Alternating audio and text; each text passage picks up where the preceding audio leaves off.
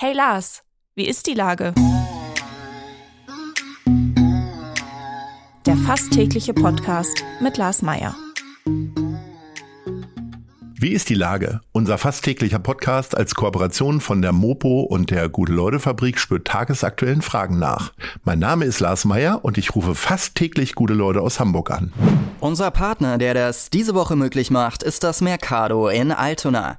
Bis zum verkaufsoffenen Sonntag am 2. Juli lohnt sich der Blick in den Luftraum des Mercado. Hier könnt ihr im Rahmen der Kunstaltonale KI-basierte digitale Collagen der Künstlerin Maceo bestaunen.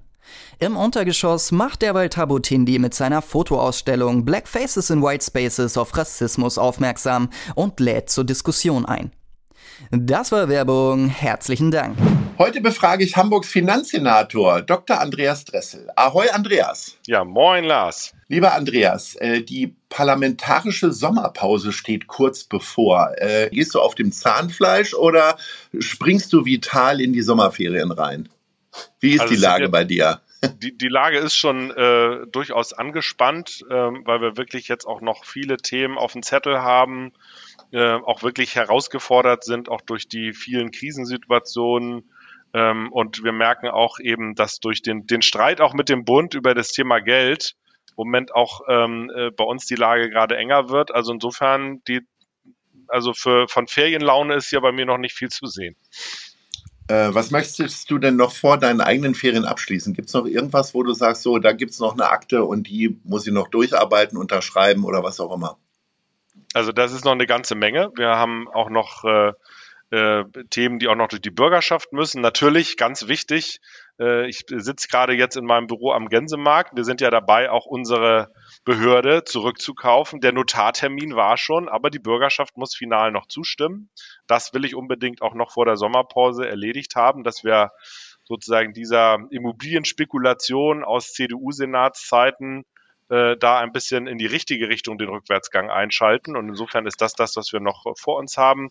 Ich bin aber sehr zuversichtlich, dass wir diese Themen, die wir auch noch auf dem Zettel haben, vor der Sommerpause auch noch gut abwickeln können.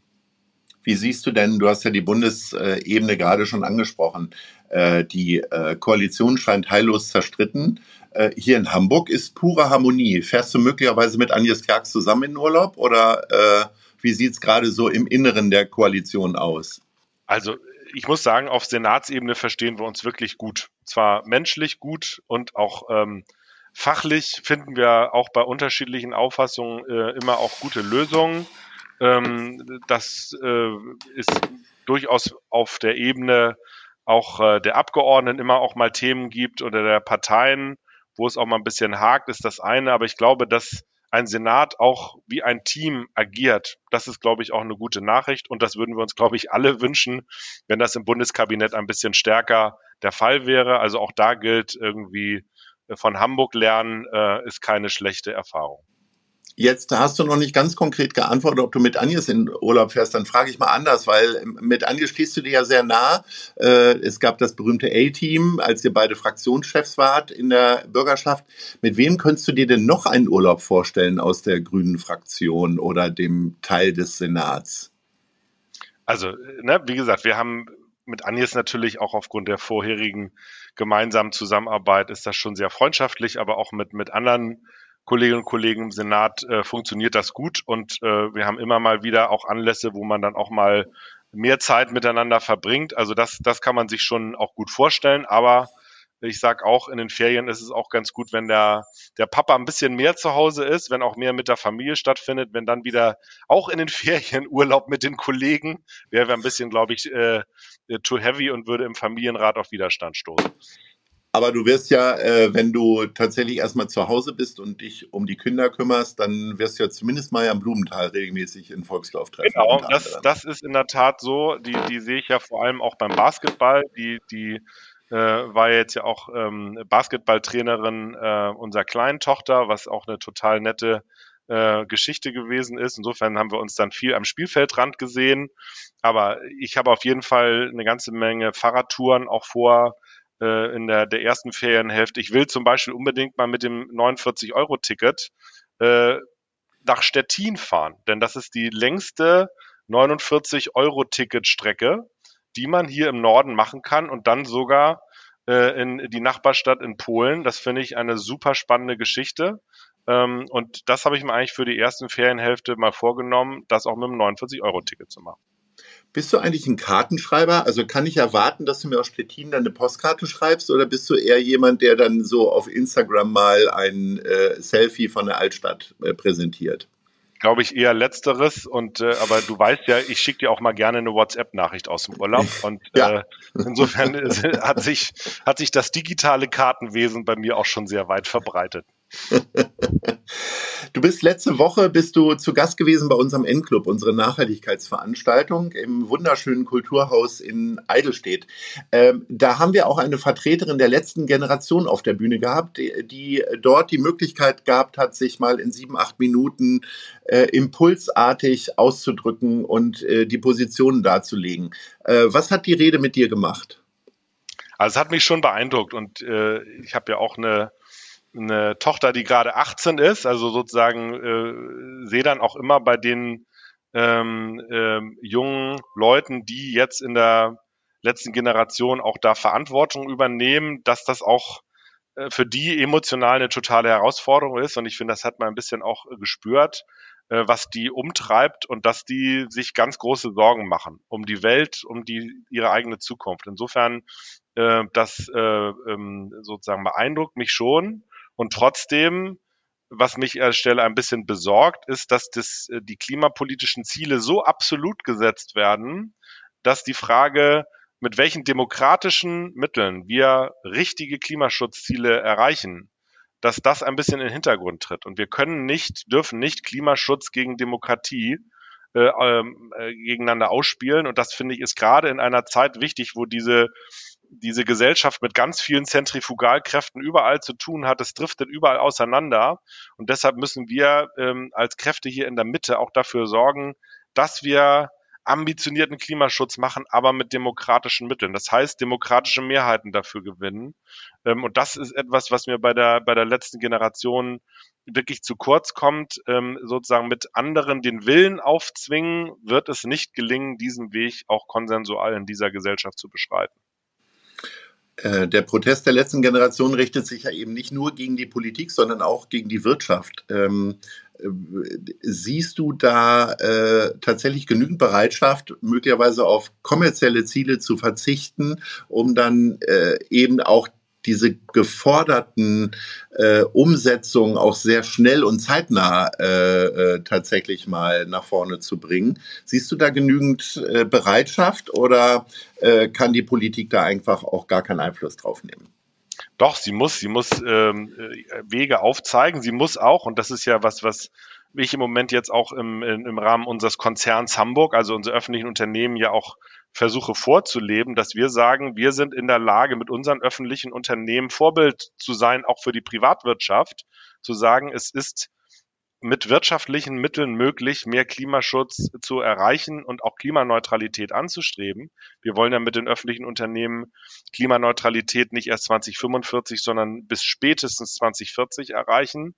Und am Schluss muss es darum gehen, die ins Boot zu holen, die private Wirtschaft, ihnen auch aufzuzeigen, dass nicht alles nur mit Verboten und staatlicher Förderung funktioniert, sondern dass wir auch, dass Klimaschutz ein Business Case werden muss.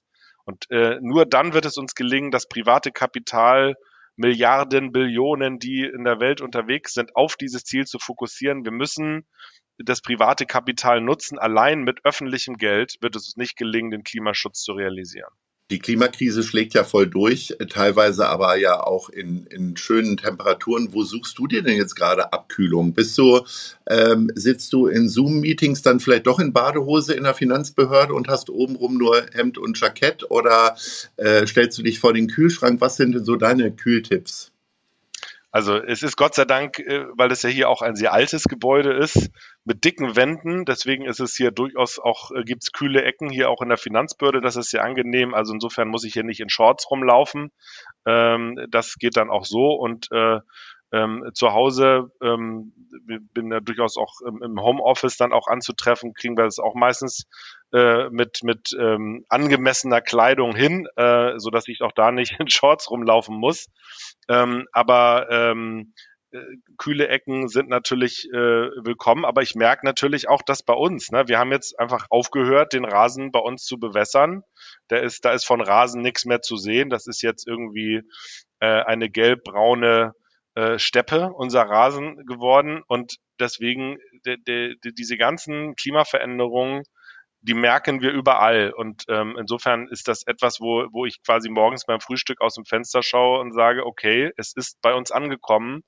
Und äh, wir, wir müssen uns leiten lassen davon, dass jeder an seiner Stelle jeden Tag auch gucken kann, was äh, zum Klimaschutz beitragen kann und auch der Klimaanpassung. Das ist, glaube ich, auch wichtig, ähm, dass wir auch die Frage, wie resilient wir als Stadtgesellschaft aufgestellt sind im Hinblick auf Klimaanpassung, das muss eigentlich genauso groß, eine genauso große Herausforderung für uns alle sein.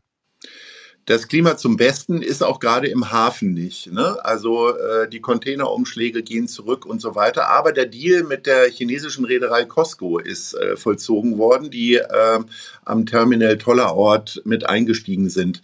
Normalerweise gibt es bei so Milliardenprojekten dann immer äh, ähm, äh, ganz viele Gratulationsmails und Bekundungen und Jubel, äh, Instagram-Posts. Äh, da ist der komplette Senat sehr ruhig geblieben. Äh, drück doch mal deine, deine Freude jetzt mal aus. Ja, ich bin äh, wirklich erfreut und auch erleichtert, denn es war ein sehr quälender Weg dahin.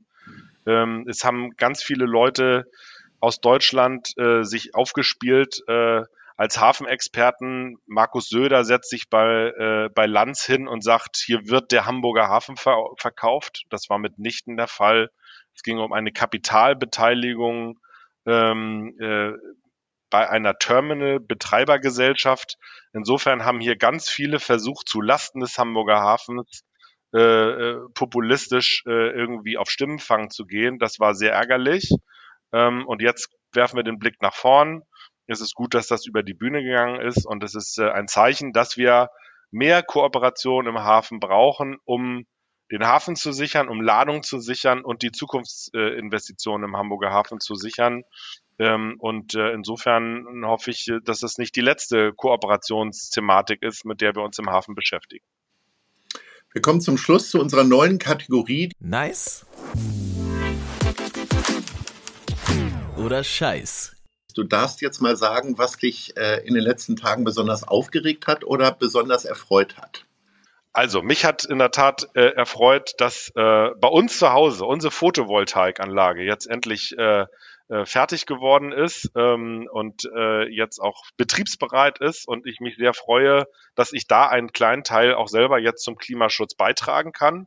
Wärmepumpe haben wir schon, weil es ein neues Haus ist.